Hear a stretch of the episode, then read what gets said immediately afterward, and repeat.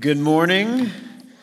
Welcome to Parkway. My name is Jared Lawson. I will pray for us and then we will begin with our teaching on evangelism. Father, uh, we pray as we continue to walk through this semester of uh, how to apply truth once we know it to our daily lives. I pray that as we look at evangelism this morning, that whether we are gifted with evangelism, whether we are the most extroverted of extroverts or the most introverted of introverts, we would uh, evangelize, whether that is literally every person we meet or after long relationships built with neighbors. I pray that we would, as a result of knowing you and loving your Son, we would declare the only hope of this world, which is salvation found only in your Son. So I pray that you would do that in our hearts, you would stir up a desire to evangelize. Maybe we've gotten complacent. Maybe we've never evangelized in our lives. I pray that we would not feel uh, unnecessary guilt, but rather a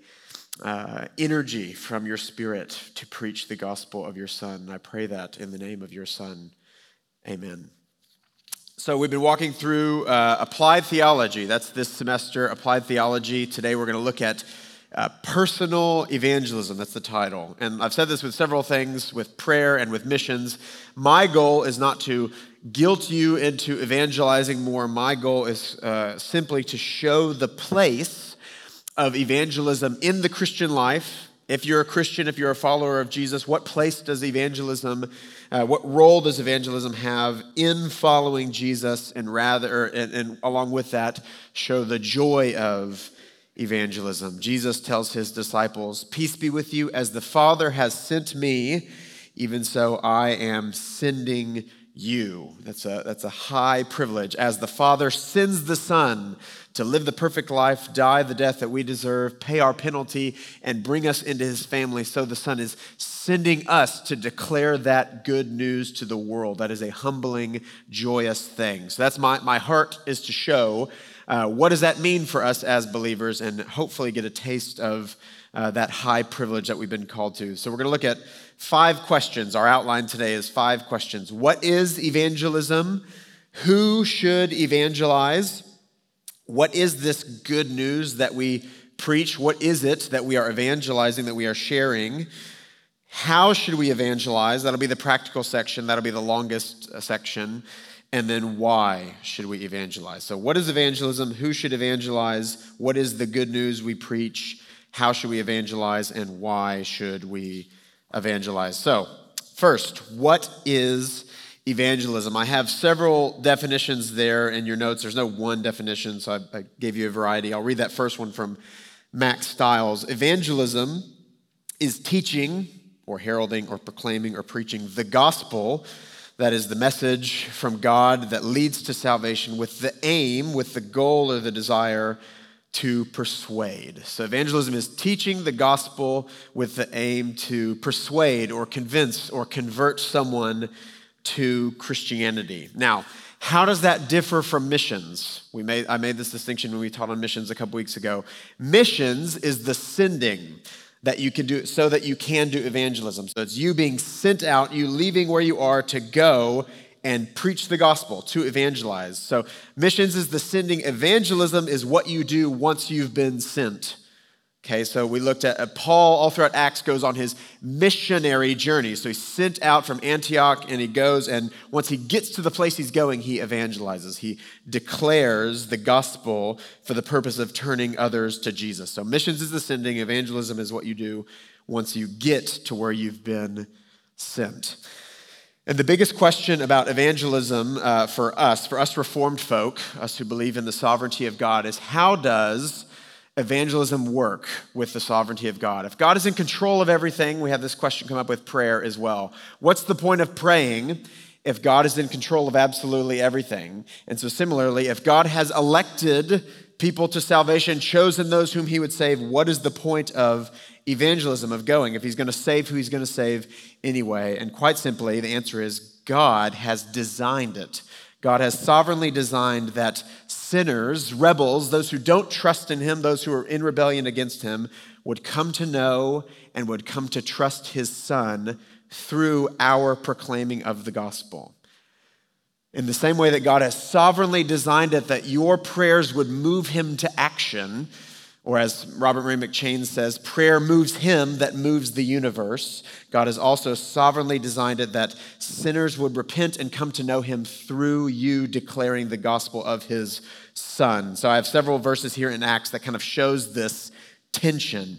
So Paul is going in Acts 13, and when the Gentiles heard this, when Paul had evangelized, he had preached salvation in Jesus, when they heard this, notice what it says here, they began rejoicing and glorifying God, uh, or glorifying the word of the Lord. And as many as were appointed to eternal life believed.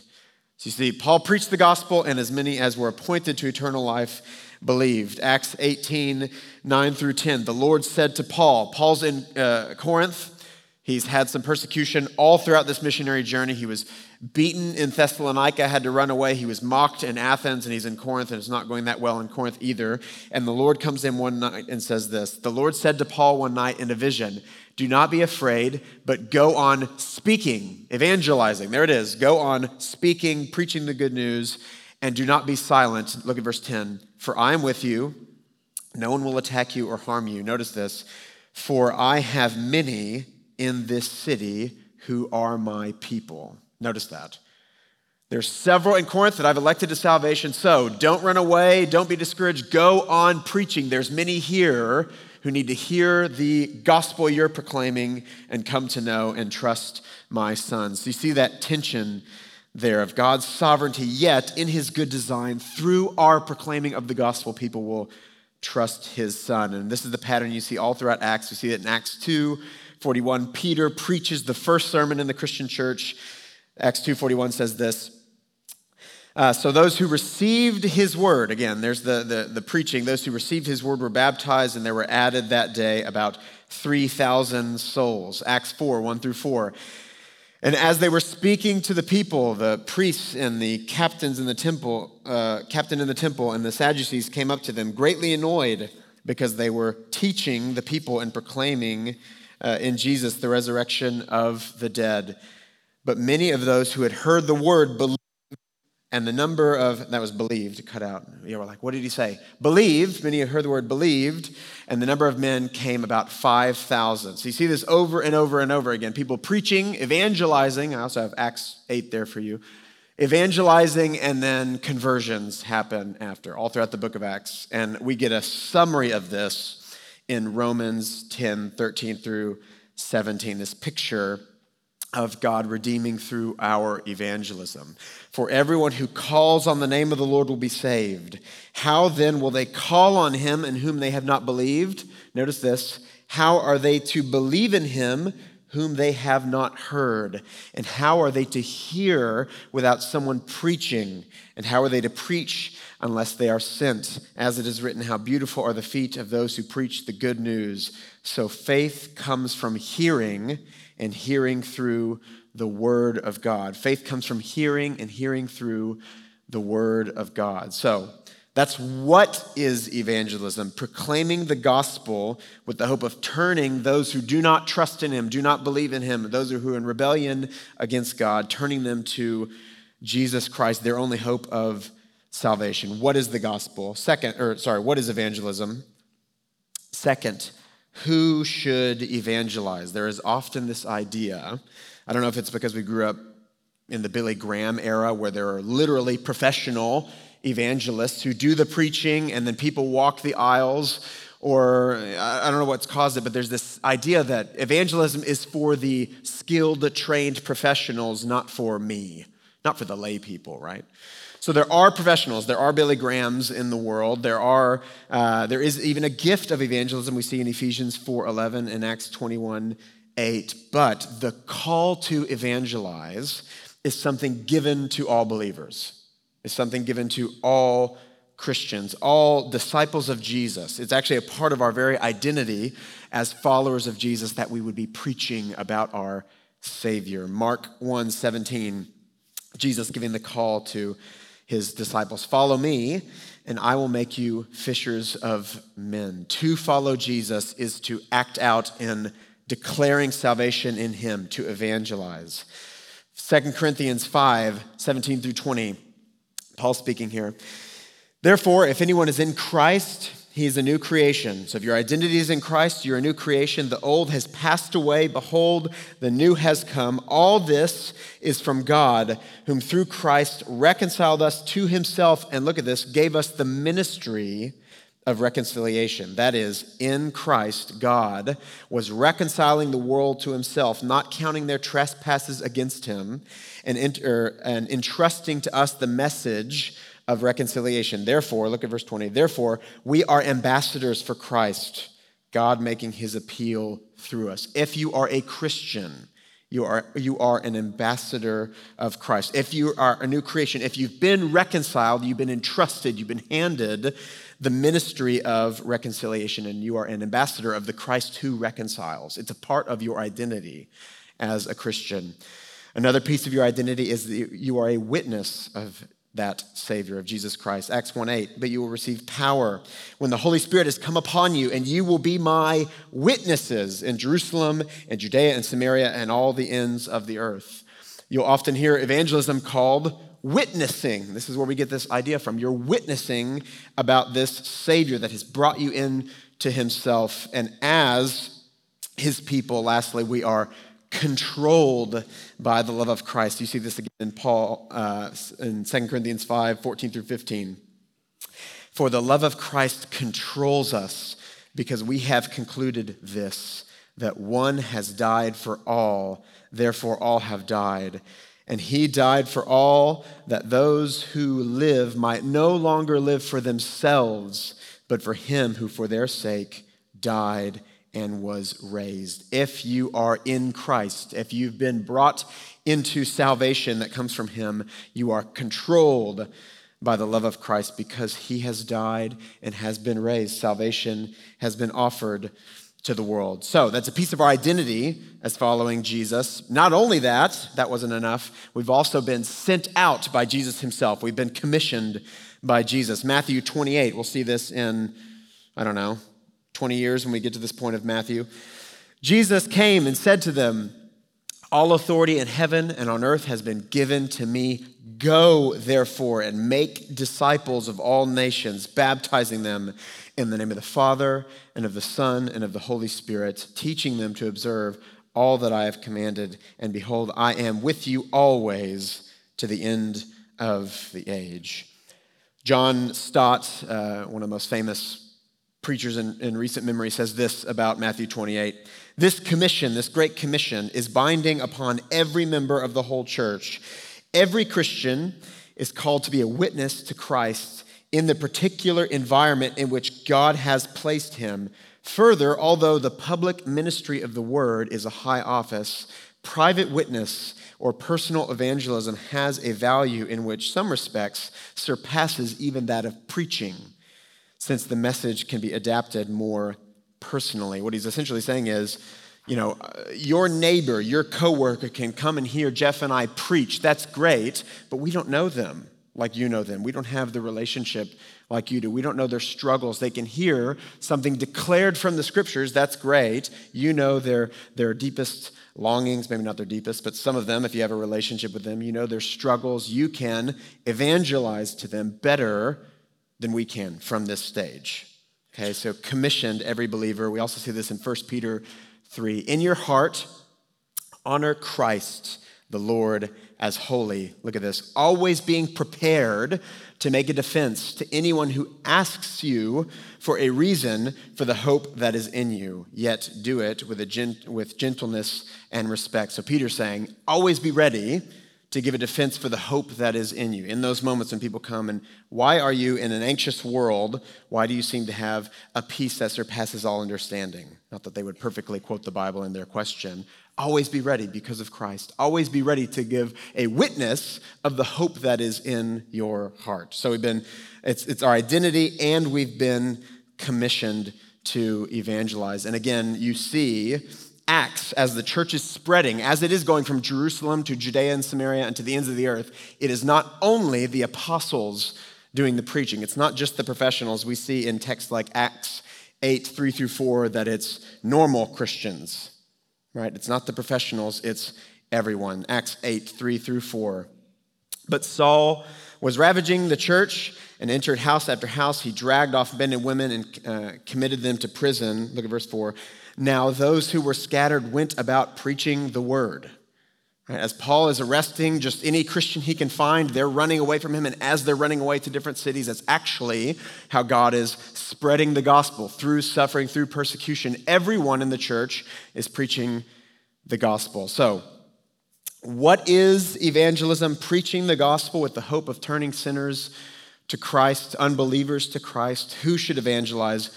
All believers, all followers of Jesus are called to evangelize. All believers are made ambassadors of their Savior. So, what is evangelism? Who should evangelize? And then, thirdly, what is the good news that we share? When we open our mouth, what comes out?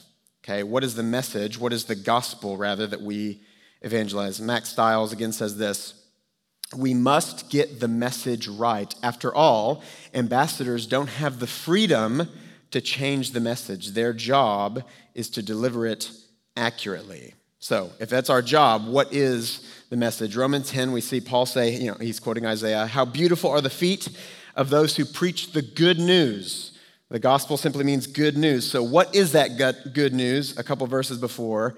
Everyone who calls on the name of the Lord will be saved. That there is salvation from our sin.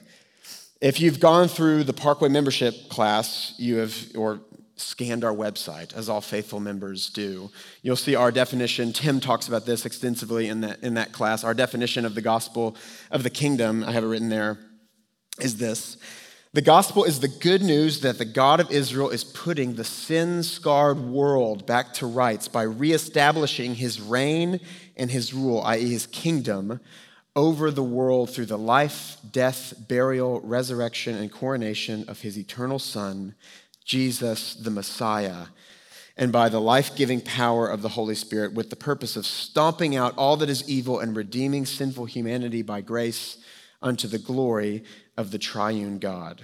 Okay, that's our summary of the gospel of the kingdom. Now, we'll talk about this more. The next section is how should we evangelize? That paragraph doesn't have to come out of your mouth every time you are like, oh, someone's sad. Maybe I could preach the gospel. Hello, neighbor. The gospel of the king, you know, you don't have to say this exact paragraph, but a kind of a helpful summary, you know, you'll hear about the Romans road, things like that.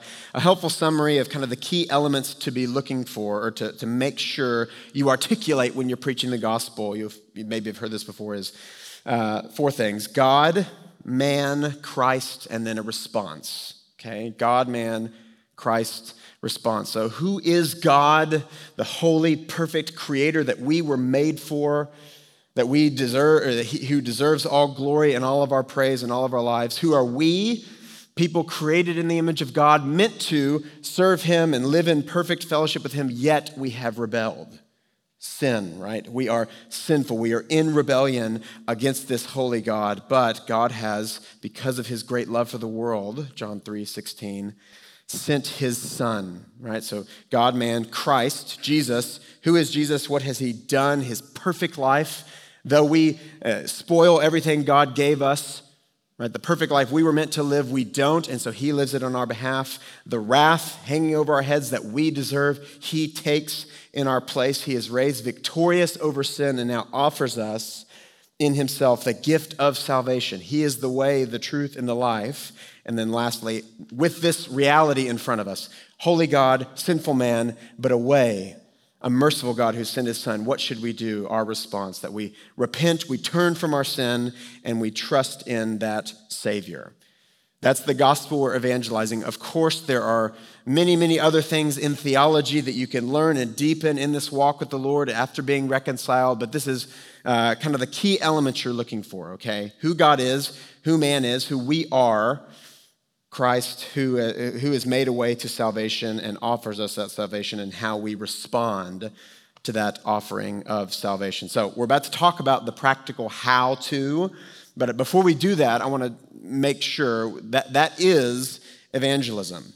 Okay, that is, that is what we say God, man, Christ response. You, don't, you can't just say, you know, Jesus loves you and think you've done evangelism. That might be good to say in a particular situation, that leads you to further say it, but if you've never told, if you're never talking about sin, if one of those four is kind of left out, you haven't fully done evangelism. If you say God is holy, his son came because he loves you, so trust in him, what have you left out? The whole reason you need that son to, to come and redeem you. You see that. If you think, you know, man is generally good, it's going to be difficult to preach the gospel because if we're great, you know, as Jesus would say, the sick or the, the healthy don't need a physician. It's those who are sick that know they need a doctor to come and save them. You see that. So, those four things, that isn't, you know, the Bible doesn't give us a nice paragraph of when you speak, say all these things, but that's a helpful summary of kind of the essential elements. So, what is the good news that we share? This gospel that God created the whole world, we, instead of glorifying him, rebelled against him, but because he is merciful, slow to anger, abounding in steadfast love, sent his son to live perfectly on our behalf and bring us into the divine life if we are to turn, repent of our sin, and accept the, the, the gospel of salvation, that we can know God, we can be reconciled to the living God. So, fourth question, the practical big section how should we evangelize? Um, so I got 10 things here. Again, not exhaustive, just 10 things I thought were helpful. There's certainly more. Uh, quick note we're going to talk extensively about how to uh, uh, disciple your kids. Okay, so this the context of my teaching here is mainly for unbelieving adults that are not in your immediate home.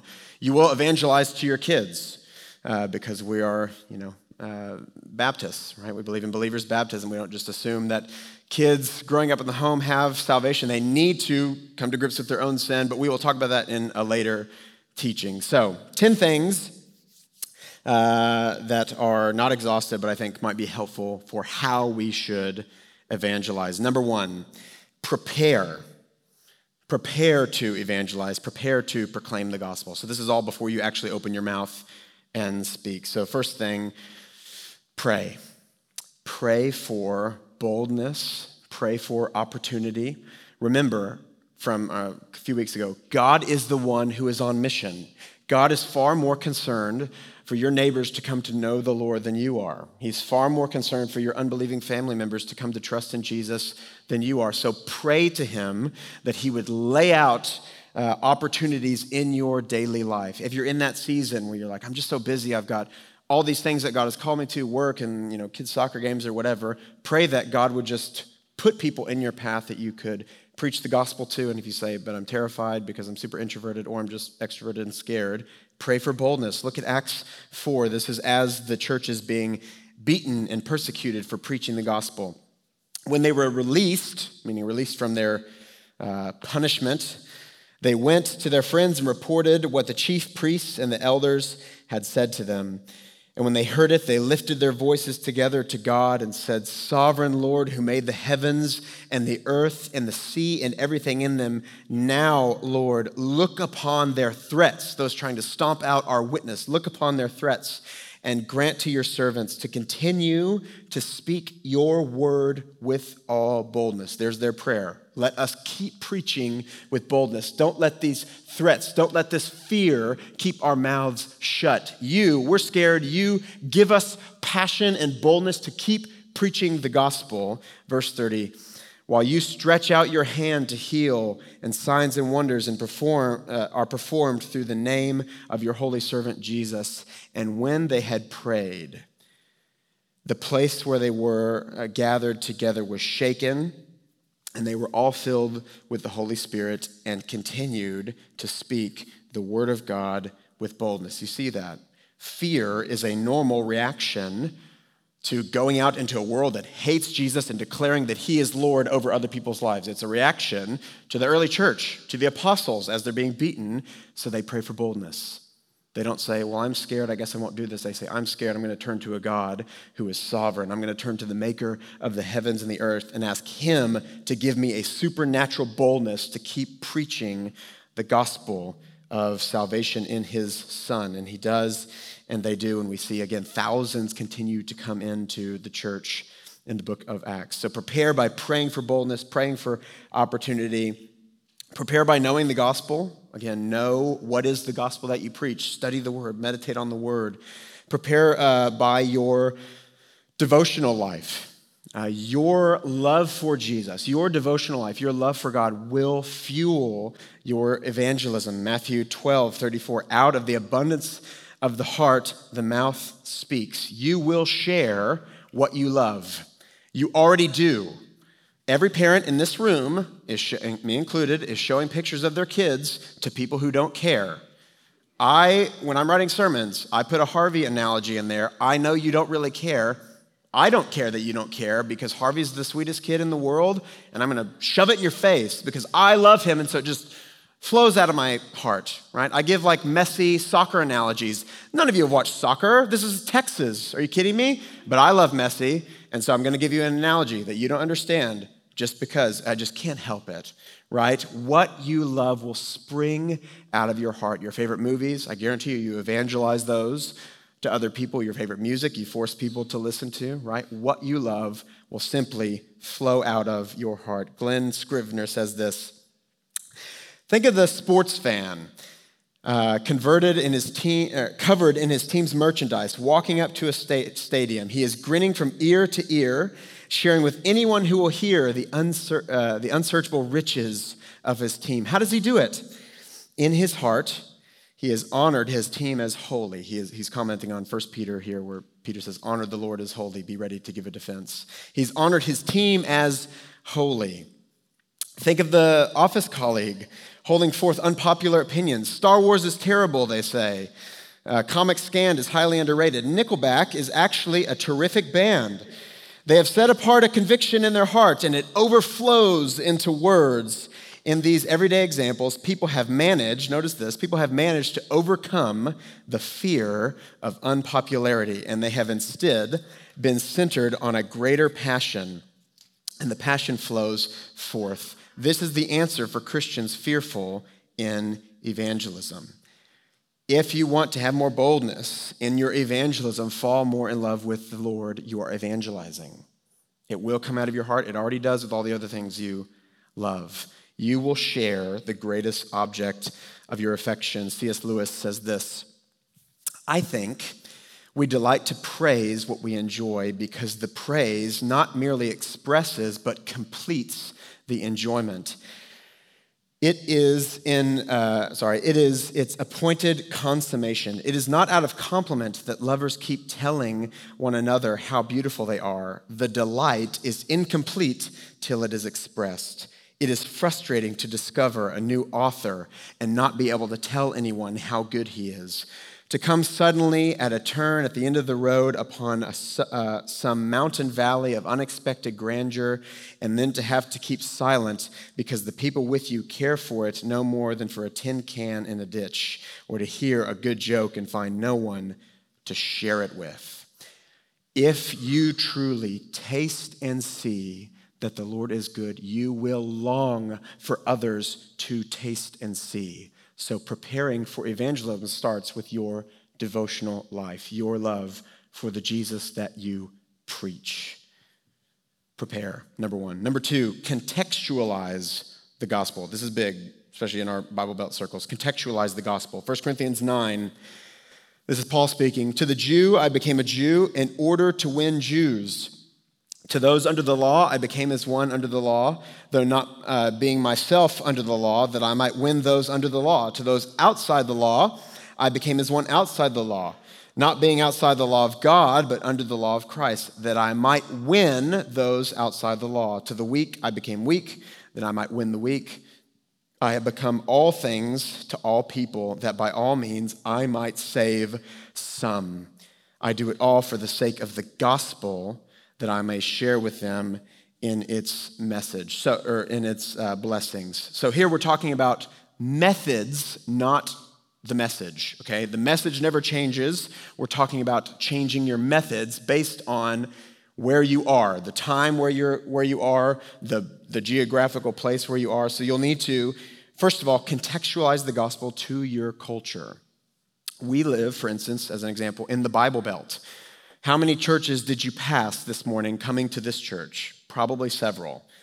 This is an area where it's not abnormal to believe in God's existence, right? This isn't France. We don't need to convince people that God exists. They're like, sure. But this is the Bible Belt where most people have a radical misunderstanding of what does it mean to follow Jesus. Either they think, you know, believing in God's existence and keeping some sort of generic moral code and then always comparing yourself to people that are worse than you, then, you know, surely God will let me through the pearly gates, right? That's their understanding of the gospel. Moralism, that's not the gospel. That is not a saving gospel, that's a false gospel. Or some weird thing that happened several decades ago Jesus can be your Savior, but not your Lord. This idea of, oh, sure, I just pray a prayer and accept Jesus into my heart, and then I go to heaven and not hell. Who wouldn't say yes to this deal? Does it have any bearing on my life? No? Cool. I'll take this deal, right? That's the understanding of the gospel with so many people here. And so here, where we live, you almost have to weirdly convince people they're not actually a Christian before you tell them the gospel. If you show up and just say, hey, God's a creator, man is sinful, Jesus, you know, made a way for salvation, so if you accept him into your heart or repent, they'll think, I did that when I was three, I'm good. And you're like, okay, why does your life look no different? Right? He's Savior but not Lord. You have to do this weird contextualization thing. If you're in Europe, you don't have to do that because everybody, no one believes God exists. Where my wife grew up in Norway, she said Jesus is the equivalent to leprechauns. She, before she was a Christian, thought it made more sense that God existed, but she didn't like that she believed a God existed because it made her weird, right? But where we live, so you see that, depending on where you are, you're going to have to contextualize the gospel in the same way that Paul says, To the Jew I became a Jew, to the weak I became weak, in order that I might win some.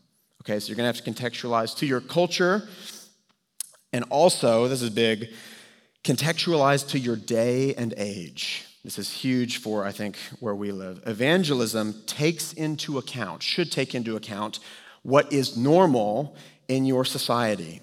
When the Corinthian church is screaming in tongues, what is one of Paul's arguments? Unbelievers are going to come in and think you're crazy and they're going to leave, right? Don't be unnecessarily weird. Okay? That's, that's, that's part of contextualizing to your day. So there's several things that were normal modes, methods of evangelism historically that are weird today, like preaching on a street corner. There's this weird idea that you're not doing real evangelism unless you get a megaphone and interrupt everybody's lunch. Uh, when John Wesley and George Whitefield were doing that 300 years ago, that was normal. That's why 8,000 people would gather around and say, I want to listen to this. Do 8,000 people gather around today? No, they say. How do we get away from this crazy person?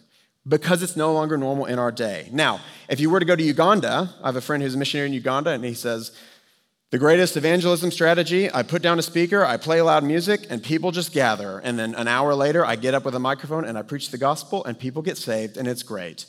But we don't live in Uganda. We live in McKinney, okay? So don't try and be uh, like George Whitefield. That's no longer a great way to contextualize to our day and age. Same with going door to door. Every, this is true, every house on my street has a no soliciting sign. We don't want you coming. There's one neighbor that has like a, I don't want any, I've already accepted my own God. It's like goes through every possible thing you could say. That's on their front door. When you hear a knock on the door, you, people either think you're Mormon or Jehovah's Witness, so you have to have that long conversation of, no, I'm not the cult, uh, you know, that calls themselves Christianity. I'm real Christianity. Oh, you're mad that I'm, okay, you're slamming the door in my face. Okay, right? So, door to door evangelism, 50 years ago, great. Today, not great. Handing out tracts, same thing. There's all these methods that were normal years ago that aren't today. Okay, so I'm not saying, typically, typically the response to this is, wow, sounds like you don't want to suffer for Jesus' name. That's not what I'm saying. It's always going to be weird to tell people to consider their eternal state. Okay, you will have to get weird eventually. I'm saying don't let your unnecessary weirdness get in the way of the gospel. Paul doesn't say, To the Jew, I told him Christ has fulfilled the law. What does he say? To the Jew, I became a Jew. I became as one under the law, though I wasn't really under the law, in order that I might win some. You see that, okay? So don't misunderstand Christian persecution. So if all those are kind of outdated and unhelpful ways of contextualizing, what is kind of today's method of evangelizing? And it's quite simply relationships.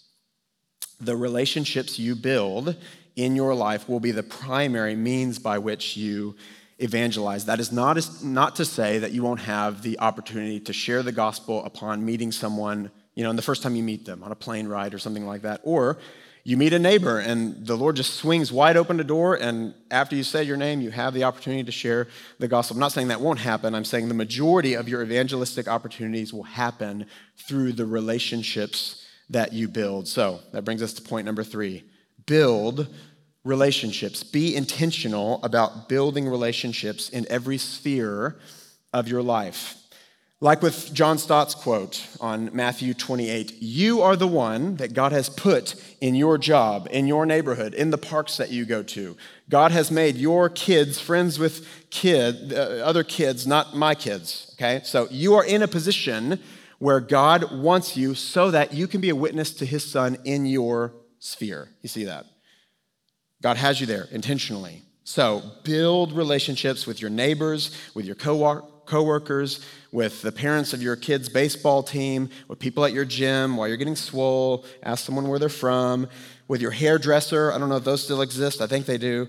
Uh, with you know your if you go to the same restaurant over and over and over again get to know your waiter's name the parks you go to play dates you have just be intentional about every time your life intersects with somebody else build relationships get to know people's names their stories be friendly uh, being known as uh, the person in the neighborhood who's, who's hospitable, who's kind, who's forgiving, who's just generous to people, things like that. You don't have to meet someone and evangelize in, you know, instantly. You can build good relationships, right? That doesn't mean, again, I have to give a lot of clarifiers. That doesn't mean every single night needs to be filled with a dinner with a new neighbor, or else you're being unfaithful. But it does mean that you should have a kind of urgency about your life where you don't coast. Remember, the God of the universe has you there to preach the only hope of salvation, the gospel of his son. So you don't have to never take a night off or every conversation has to be about the Bible or something like that. You can, again, take a breath. Doesn't mean you're being unfaithful, but don't coast. Don't take the, oh, cool, I don't have to do this all the time. I'm never going to do it then. Okay? Realize who you've called to be. You are an ambassador of the Savior of the universe. That is who you are if you're a Christian. So carry that identity into your relationships. Number four, as you build those relationships, look for open doors to share the gospel, open doors for gospel conversations. As you build relationships, steward those relationships. Keep a list of the people that you are evangelizing to, that you are in the process of. I, I have uh, friends who say, Yeah, that's my unbelieving buddy.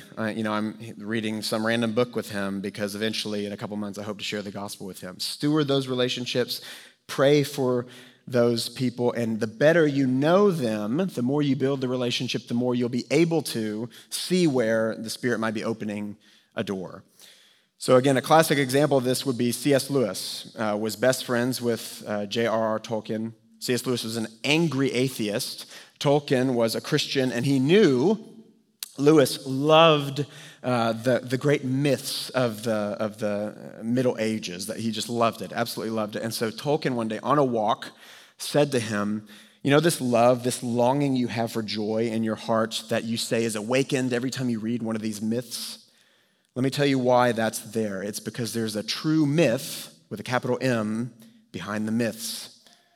There's a true story behind those stories, and what your heart is longing for is something that actually exists. And he leads through that open door and tells him about Jesus, and Lewis became a Christian short after that. Tolkien knew his friend, knew the longings of his heart, and was able to kind of guide that to where he could actually preach the gospel. Does that, you see that kind of open door opportunity that came through relationships? So, as you build relationships, look for those. So, some examples. Uh, we live in perhaps the most stressed out, anxious age ever, even though it's been a time of peculiar peace for a very long time. There will be several opportunities as you build relationships with people and they talk about how stressed they are and how anxious they are because everybody is anxious to talk about hey, uh, you know, there's this guy I know named Jesus who is, uh, offers a peace that surpasses all understanding. You don't have to say it like that because that's not helpful. But you do. You know a Savior who offers a peace that surpasses all understanding. You know the only hope that would quiet all anxious hearts. You know the Savior who says, Come to me, all who are weary and heavy laden, and I will give you rest. There's your open door. You have the answer to their stress. Okay? In some areas, it might just be something simple like letting people know that you're a Christian or that you go to church and that it means something to you. And then as they observe your life, they should be observing the fruit of the Spirit. And that should stir in them as they don't have the fruit of the Spirit because the Spirit doesn't indwell their hearts, a, a just peculiar attraction. Probably going to think it's weird at first, but this drawn in idea. Uh, I played football for about two seconds in college before being like, I don't love being screamed at this much. Uh, but on that team, though it was a Christian university, I think I was the only Christian. I've thought a lot about it. I'm like, I'm pretty sure. Though everybody would have said they're a Christian, I'm pretty sure I was the only one. And I never, ever, probably from fear, ever said, Hey, can I tell you the gospel to anybody on my team? But uh, just because I wasn't going to parties every two seconds and all that, people were always coming to me and saying, Hey, why don't you do this? I'm just curious. And you seem to love the Bible like more than I do. And I don't, you know, I'm a Christian too. That's how they always start the conversations. But it was because it something looked different, or just sin was being abstained from in the most general sense. That I actually had several, several, several conversations. Guys like coming to my uh, dorm room very secretively because I was the weird Christian guy and wanting to have conversations. But that just came from people knowing you know, something a little bit different. You could do that with your neighbors, your personal testimony. Obviously, that's, that's something that's, that's big already. In John 9, we have this story of Jesus healing a blind man. And then the blind man kind of running around, and everybody's like, oh, this is the blind guy. And he's being questioned because he was healed on the Sabbath. Who healed him? He doesn't really know. And then he says this He answered, whether he is a sinner, talking about Jesus, whether he is a sinner, I do not know. One thing I do know that uh, though I was blind, now I see. If you are a Christian, if you've been made, made a new creation, your eyes have been opened. You have a way to evangelize or to get through an open door to evangelism, okay? So there may be times where you can share the whole thing, but probably what's going to be normal as you build relationships is the door will open and there will be open door to get to evangelism, okay? To get to the whole message eventually. Even if you start off with the, hey, I know you're anxious. I actually, can I tell you why I'm, I'm not? I mean, I know there's a lot of scary things happening right now, but can I tell you, there's a hope that I have that I think uh, would be really helpful, or that you know you can get through that open door, getting to the gospel, which leads us to our next point, number five: proclaim the gospel. So, how to proclaim it? Fifth point: as you're building relationships, as you have opportunity, to proclaim the gospel. There's a famous quote uh, called Preach the Gospel at All Times and When Necessary, Use Words. Uh, and it's always attributed to St. Francis of Assisi, who did not say it. Uh, all the people who are, you know, St. Francis scholars are like, he didn't say this. I don't know why this is so popular. But whoever said it, you, you see the heart there. The heart's good, right? The, the heart is live in such a way that you're always showing that you live for a higher power, right? That'll actually be our next point, living out the gospel. But it is, there, er, sadly, an incorrect quote, though it's cool. It got a lot of likes on Twitter. Uh, it's wrong. Why? Because Romans 10 17, faith comes from hearing, and hearing through the word of Christ. So if there's no hearing, there can be no faith. Okay, you have to proclaim the gospel. So it may be over time, look for those open doors, but it's okay to say to someone, hey, can I, can I share with you? Do I have your permission to share the gospel? with you. You don't have to do the, hi, my name is Jared. Are you a sinner? Right? Again, our day and age, just a little weird, okay? Uh, I don't know, the Lord could use it. But you have to proclaim the gospel. That's the fifth. Number six, live the gospel. Though faith comes through hearing, though that is true, faith comes through hearing, our lives can confirm the message. Okay, you are the salt of the earth. You are a city on a hill. You're meant to be the light of the world. Your life should show the good news that you believe and live by. Okay, J.C. Ryle, a 19th century English pastor, says, A holy believer is a walking sermon. There should be something different about the way you live that is uh, drawing people in, though they may hate it. Right? So, when I, uh, this is actually how I became a Christian. So, I grew up in Denton, Texas. I would not have known. I've, I've, actually tried to think, did I know a single person who would have not who would have said they weren't a Christian? And the answer is no. I was raised in a Christian home. I went to a Christian school. I went to church my whole life. Every single human being that I knew would have said, I am a Christian. Uh, I did not become a. I would have said that as well. And it wasn't until I met uh, Trevor Ashlock when I was 18, uh, who was a guy coming back from YWAM. That's how I got connected with YWAM. And he's like, he was friends with his sister, and they have a lake house. This sounds really sketchy. He, got, he, he asked his sister, Do you have some friends that I can like take to our lake house and we can wakeboard and I can tell them about Jesus? And I had gotten a hernia because I was uh, 89 when playing football. So I was home, stuck, and I got roped in to go into this weird guy's lake house. And he was the first person that I observed getting up in the morning just to pray. And me and all my friends would literally interview him, and we're like, okay, you're a Christian. Yes. You know, you can't lose your salvation, right? Yes. Okay. You know, you, so you're, you're getting up just to read your Bible. Yes. At six. Yeah. But you know you don't have to, right? You know, it's not like it doesn't make you more a Christian. Yeah, yeah. And he's the first person that ever said, I, I'm just, I, I love Jesus and I want to spend as much time in his word. I want to pray with him. And we were like, huh, what's that like? Right? The first time I was confronted with, we're saying the same things, his life is radically different than mine. And Christianity, all of a sudden, for me, went from a religion with an abstract God who offers me heaven to a relationship, a fellowship with a personal God who offers me himself. All of a sudden, my world was changed. Something is different about this man. Something's wrong with what I've been saying.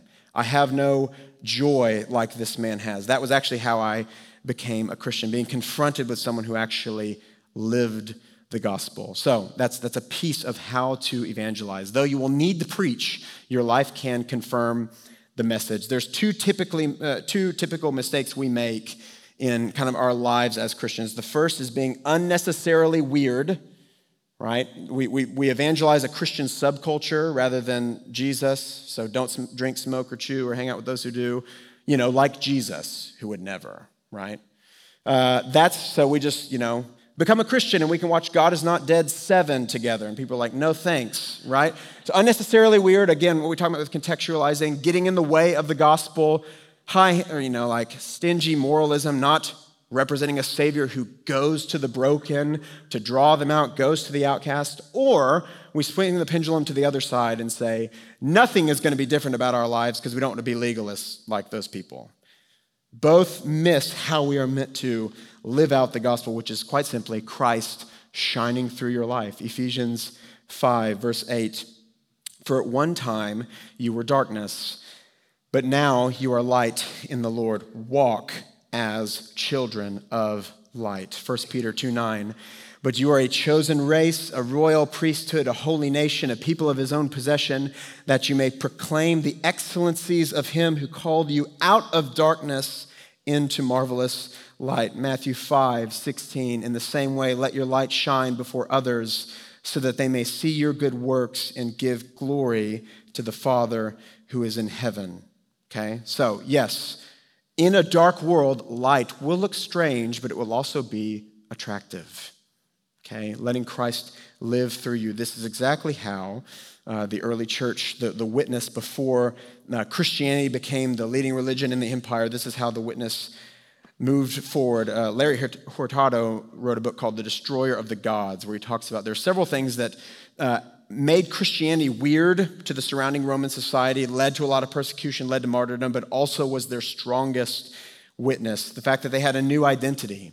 There was no social structures within this new Christian religion. The rich and the poor worshiped together. They were a community of forgiveness. As they were being killed, not just threats of potentially things coming later in the future. As they were actually being killed, they're forgiving their murderers. Strong witness. They are people of forgiveness, forgiving those that killed them. They cared for the outcast. They were known for hospitality. Again, as uh, babies that were unwanted were literally thrown in the streets, they would adopt them, bring them in, raise them. They would care for the poor. They would flee to the sick to help them. And then their sexual ethic was radical to say sex is within uh, a monogamous uh, marital relationship was radical in their day. So strange, but then that witness went through the Roman Empire like lightning. I, even read a quote that said, Uh, Constantine didn't choose Christianity uh, or chose Christianity as the leading religion of the Roman Empire because it was already the most strong, he could tell, because the witness had been going through for three centuries. If Christ is in you, he will shine through you. John Bunyan, uh, who the, the writer of Pilgrim's Progress, this is again how he became a Christian. He, he stumbled upon, thinking he was a believer, stumbled upon these four ladies who were all speaking uh, with one another about the new birth. It says this I've edited this. Uh, I, I, I, put it in, in modern language. You would not like to hear it read how he wrote it. So if you're a purist, I'm sorry.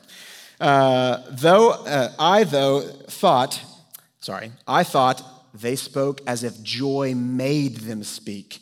They spoke with such pleasantness of scripture language and with such appearance of grace in all they said that they were to me as if I had found a new world.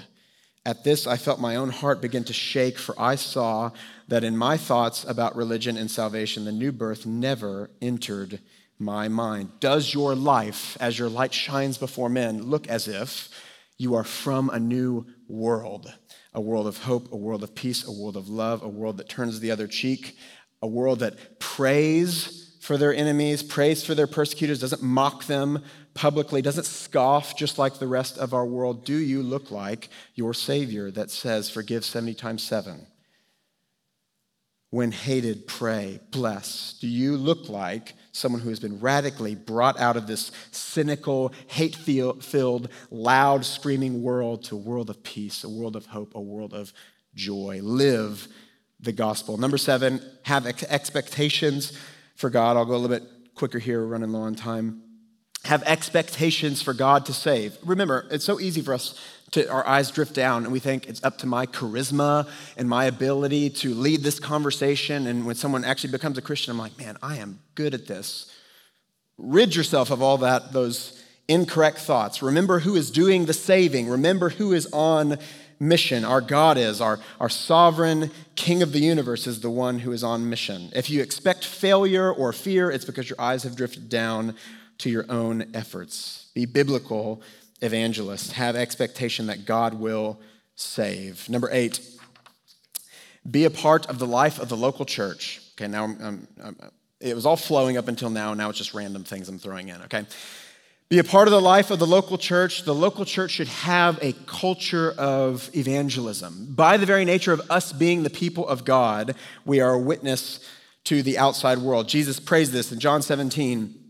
I do not ask for these only, but also for those who will believe in me through their word. That's you and me, 2,000 years later, that they might all be one, just as you, Father, are in me and I in you, that they may also be in us, so that the world may believe that you have sent me. Your unity, your love for one another, your being a part of the church declares the Father sending the Son. Okay, just who you are is a witness. Second of all, we should be a, have a culture of evangelism here. We, we live in a kind of programmatic culture, and so people look for what is the program of evangelism, which typically just teaches people to do evangelism like once a year when they come to that program rather than just letting it flow out of their heart always. Uh, Mack Stiles, again, I've quoted him a couple times. Uh, I read a story he wrote. He was leading an evangelism seminar and uh, with a church, and then somebody asked, uh, they were in Austin, and he said, uh, Many Vietnamese are moving in uh, around the church. How is the church going to reach out? That was the question that was asked to him. Uh, again, notice what's, what's that looking for? That program. What are you, the church, going to do about these people moving around? How are you going to reach out to them? And this was Mack Stiles' uh, response. Uh, it is really not the best thing for the church to set up a program for Vietnamese outreach, but rather for you, person asking the question, to think how you can reach out. I would recommend you learn something about the Vietnamese culture, maybe by learning some greetings in Vietnamese, try, uh, try their food, and learn something about the struggles they face living in a majority culture. Reach out and invite your friends uh, invite friends you make to come with you to your homes, small group Bible studies, or to church. Then perhaps some of you should even think about moving into the Vietnamese community with the purpose of commending the gospel among them. You see the radically different, that person didn't like that answer, by the way. Uh, you see the radically different, you know, what are you going to do? How are you going to fix this problem? And the answer is, uh, you know, God has given pastors to equip the saints you, uh, for the work of ministry, so why don't you go do it? Right? Like the Bible says you should. And people are like, oh, I'm tired. Right? So it's a strange thing. So the church should be filled with people, members, you and I, I'm a member of this church too, who just do this because we're Christians, we're witnesses wherever we go. Number nine, watch out for the danger of manipulation. There is a strange uh, allure when preaching the gospel of just wanting numbers. I mean, uh, just to say, like, hey, I preached and this person got saved. You know, you want to tell somebody about it. There's this idea of any hint that they're kind of biting on the lure. You're like, sweet. And they're like, does God exist? You're like, you're a Christian. Can we baptize you? You're like, hang on, wait a minute. You haven't even begun to preach the gospel yet. Beware of the danger of manipulating to try and get a number rather than being faithful, being patient, being thorough, that people might actually trust in the Savior. It is far more dangerous to convince an unbeliever he is a Christian than to let an unbeliever be very, very clear that he is an unbeliever. Again, like I said, Bible Belt, we have this whole extra step we have to go through of convincing moralists that don't know the gospel, they're not actually a Christian because they go to church every Sunday, right? It's just more tiring, right? It'd be more helpful in the long run and less damning to people if you don't manipulate in your evangelism. Again, trust God. God is the one that saves, which leads us to our final point. Number 10, trust God. Jesus will save his people. John 6.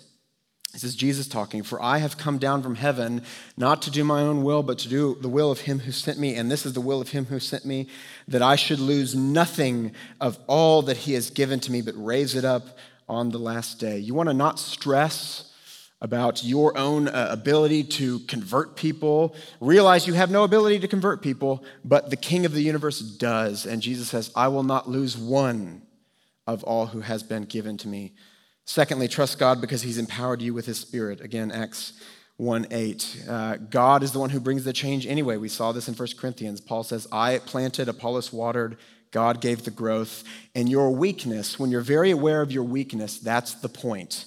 Paul says in 2 Corinthians 4 7, we have this treasure, the treasure of the gospel, in jars of clay, right? Our, our weak, brittle selves, this jar of clay with the treasure inside. Why? To show that the surpassing power belongs to God and not to us. You should have the reaction when someone comes to know the Son Whoa, I thought I did a really bad job, and I kind of stumbled over my words there. I can't believe they trust God. That's the point. It's to show, yes, you're not the one doing it, God is, right? Your weakness is kind of the point. So when you fail, when you fail in evangelism, don't give up be encouraged, right? Eh, by most of our metrics, Jesus failed. He preaches truth. People leave him all the time. Paul fails, right? He gets beaten when he preaches half the time, or actually more than half the time, right? If, if, we, if we're just gauging based off of the world's version of success, we will not think biblically about evangelism. So when you when you preach the gospel and some atheist dominates you in some apologetics conversation, Make it, you know, let that fuel you to pray, make it fuel you to read the scriptures more, and just be a good Calvinist, right? Sleep knowing that God is in control. It's not up to you. Keep praying. Uh, Charles Spurgeon, I'm skipping over some things in your notes. Charles Spurgeon has a quote that at least is accredited to him where he says, Lord, save your elect and elect some more right? This idea of you're sovereign and, you know, we'd like you to elect some more people, right? Keep reminding yourself God is the one who is in control. God sees you every day when you wake up, every day when you go to work, every park that you go to with your kids, every neighbor you engage with. He sees you. He's the one that has you there as a witness to his son, and you have joined his mission, not the other way around. Okay? So, remember a God who says, I have many people in this city, right? Don't give up when there is failure in evangelism. Lastly, why should we evangelize? I'm sorry, I went, I went long. Uh, why should we evangelize? Matthew 22, 37 through 40. You shall love the Lord your God with all your heart, with all your soul, with all your mind. This is the greatest and first commandment, and the second is like it. You shall love your neighbor as yourself. On these two commandment, depend, commandments depend the law and the prophets. Why should you evangelize? It's the same answer we've given with several weeks. We gave it with missions as well. God is worthy of the praise of his creatures. You evangelize so that God might be glorified. Love of God, him getting the praise that he is worthy of, and love of neighbor. You're going after your neighbor's ultimate joy, which is knowing the living God who is the source of all joy. So, why should you do it? Quite simply, love of God, longing for him to receive the glory that he is worthy of, and love of neighbor, longing for them to know that peace that surpasses all understanding, to know the God of all love, the God of all joy. That is why we evangelize. Again, I'm sorry. That was I shouldn't do that. It's too loud.